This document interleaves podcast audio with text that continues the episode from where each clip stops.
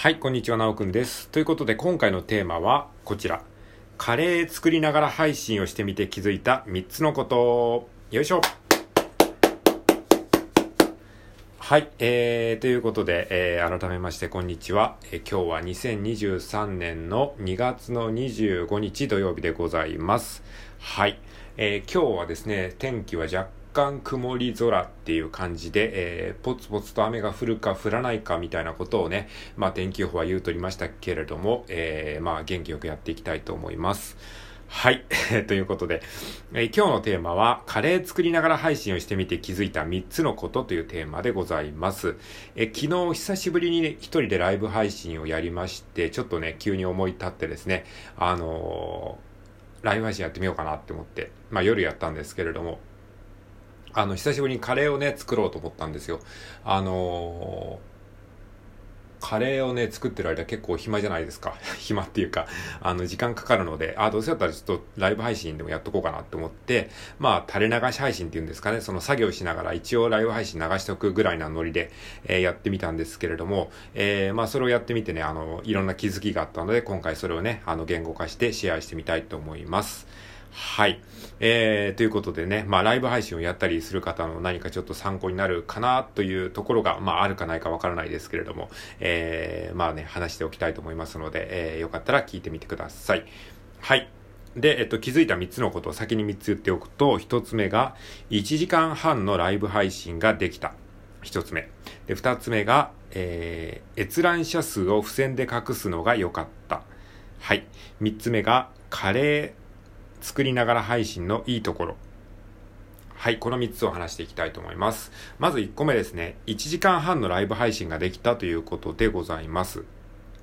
はい。まあ、結果的に1時間半のライブ配信ができたということで、僕の中では最長記録ですね。1時間半ぶっ通して一人でね、喋ってたわけですよ。これってすごくないですか？まあ、やってる人もちろんいると思いますけど、あのーまあ、冷静に考えたら相当クレイジーじゃないですか。1時間半一人でね、スマホの前で、あの、こう、喋ってるわけですからね。やっぱね、これができるようになったのが個人的にはすごくね、嬉しかったですね。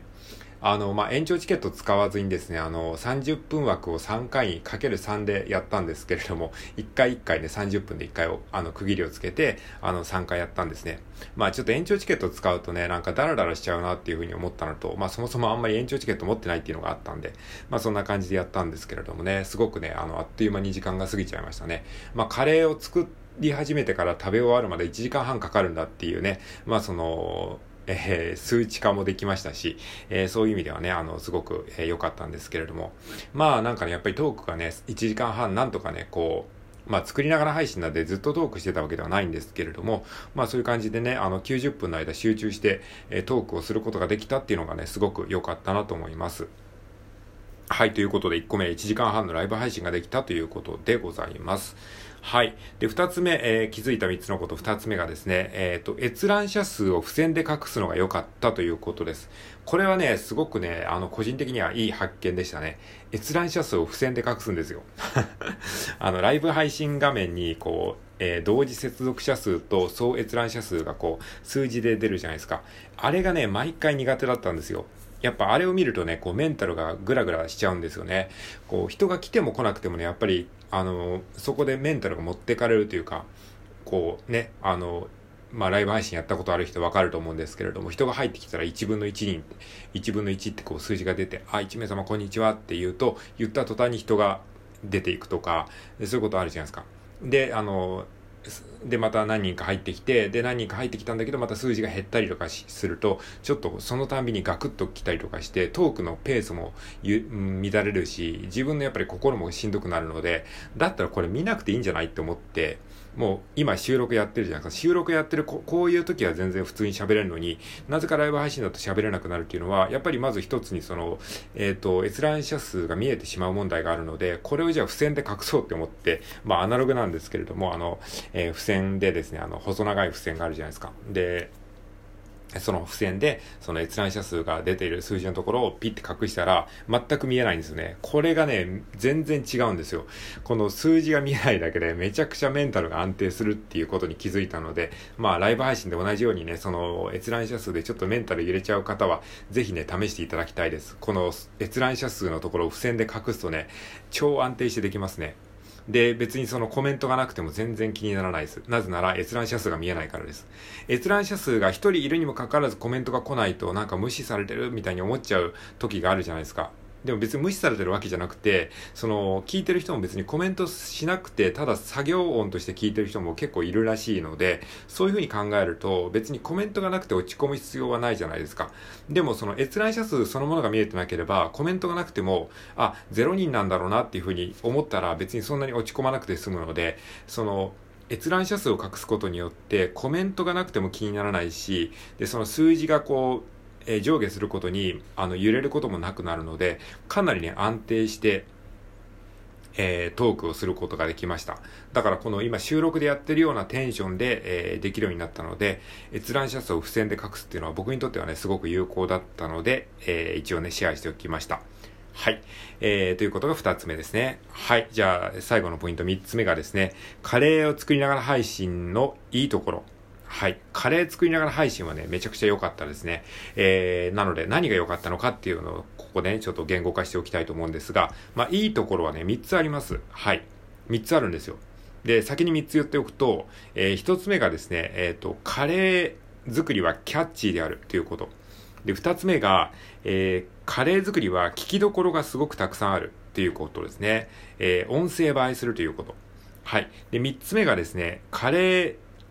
作りながら配信は一体感を感じられるということでございます。はい。それぞれどういうことか説明していきたいと思うんですが、まず一つ目、えー、カレーライブ配信、カレー作りライブ配信はキャッチーであるということですね。カレーを作るっていうことをですね、こう、ライブ配信することによって、すごくね、こう、えー、キャッチーなんですよ。なんでキャッチーかっていうと、まあ、基本的に日本人なら誰でもカレーはね、作ったことあると思うんですね。あのー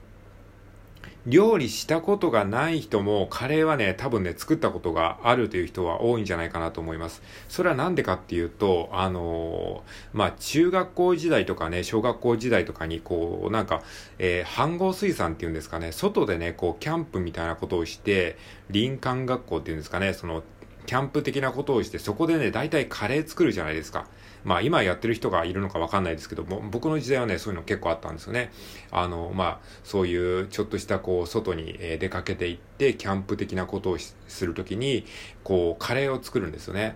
まあ別に学校行事じゃなくても、なんかこう外行った時にこうなんかご飯を炊いてカレーを作るみたいなことをね、したことがある人は結構多いと思うんですね。そういう意味でね、カレー作りっていうのは、こう料理を普段しない人にとっても、こう身近な経験として、まあ体験がこう、体験の、その共有ができるので、そういう意味ですごいキャッチーなんですよね。だからこう作り、作りながらこう喋っても聞いてる人もなんか何をやってるのか大体わかるので、なんかそういう意味でね、共有がしやすい、音声のみでも共有がしやすいという意味ですごいね、キャッチーな題材だなというふうに思いました。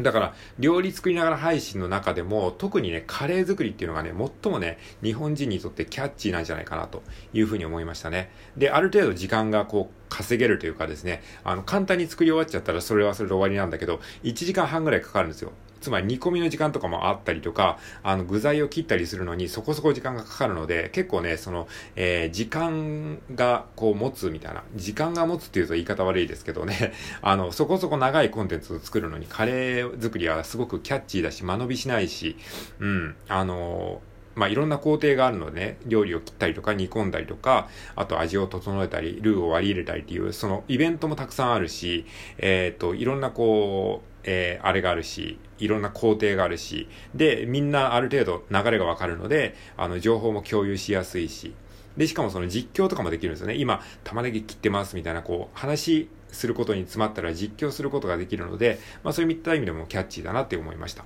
はい。で、えー、カレー配信、カレー作り配信のいいところ、二つ目が、えー、聞きどころがね、たくさんあるということですね。まあたくさんはないけど、聞きどころが結構ある。聞きどころっていうのは何かっていうと、えー、まあ、音声配信するわけですから、まあ、ASMR 的な意味で、結構ね、聞きどころがあるとね、いいんですよ。それは何かっていうと、例えばですね、玉ねぎを炒めた時のジューって音ね、あれ結構いいんですよね。こう、料理配信をするときに結構ね、炒め物をするときのジューっていう音って結構、その、聞いてる側としてはね、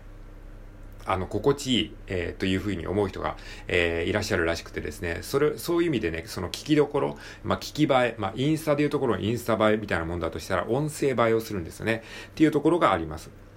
で、一つはその玉ねぎを炒めるところでしょ。で、あともう一つはですね、玉ねぎをみじん切りしてね、ザクザク切ってる音。あれもね、結構ね、あの、包丁でザクザク切ってる音は結構ね、いい感じですね。あと、洗い物する時の水のジャーって流れる音ね。そういったね、まあ、一連の音。あとね、あの、カレーを最後食べたんですけども、カレーを食べた時のこのスプーンがですね、あの、食器にカチャカチャ当たる音、あれもね、個人的には結構ね、あの、音声としていいんじゃないかなっていうふうに思いました。まあそういった意味でですね、いろんな場面でこの音声としてのこの聞き心地の良さ、ASMR 的な、えー、そういう聞かせどころもね、結構あるなっていうふうに思いました。はい。で、あと、カレー作り、えー、配信のいいところ、最後3つ目はですね、一体感を感じられるというところですね。なんかね、作りながら配信してるとね、あの、こう、まあ、疑似的ではあるけれども、一緒にこう作ってる感がね、すごいね、感じられたんですよ。あのー、そう、3回に分けてね、ライブ配信したんですけども、3回とも来てくださって、コメントくださった方もいらっしゃって、そういう方がいるとですね、なんか一緒にこうカレー作りをね、あのー本当にまさにさっき言ったように、キャンプみたいなもので、あの、飯合水産でカレーを一緒に作ったような、こう、連帯感があってですね、この一体感がね、すごく、こう、よりカレー作りをね、こう、充実した時間にしてくれたなっていう感じがしましたね。あ、ごめんなさい。ちょっと咳しちゃいましたね。えっ、ー、と、そう。で、さっき言ったようにそういったなんか、そういう自分自身の思い出ともリンクして、なんかカレーを作る時にライブ配信をするのはね、そういったなんかこう一体感があって、画面の向こうの人と一緒にね、こうカレーを作って食べてるような感覚がしたのですごく良かったですね。はい。ということで今回はですね、カレー作りながら配信をしてみて気づいた3つのことというテーマでお話ししてみました。はい。これ楽しかったのでまたね、定期的にやっていこうかなというふうに思ってます。はい。今回は以上です。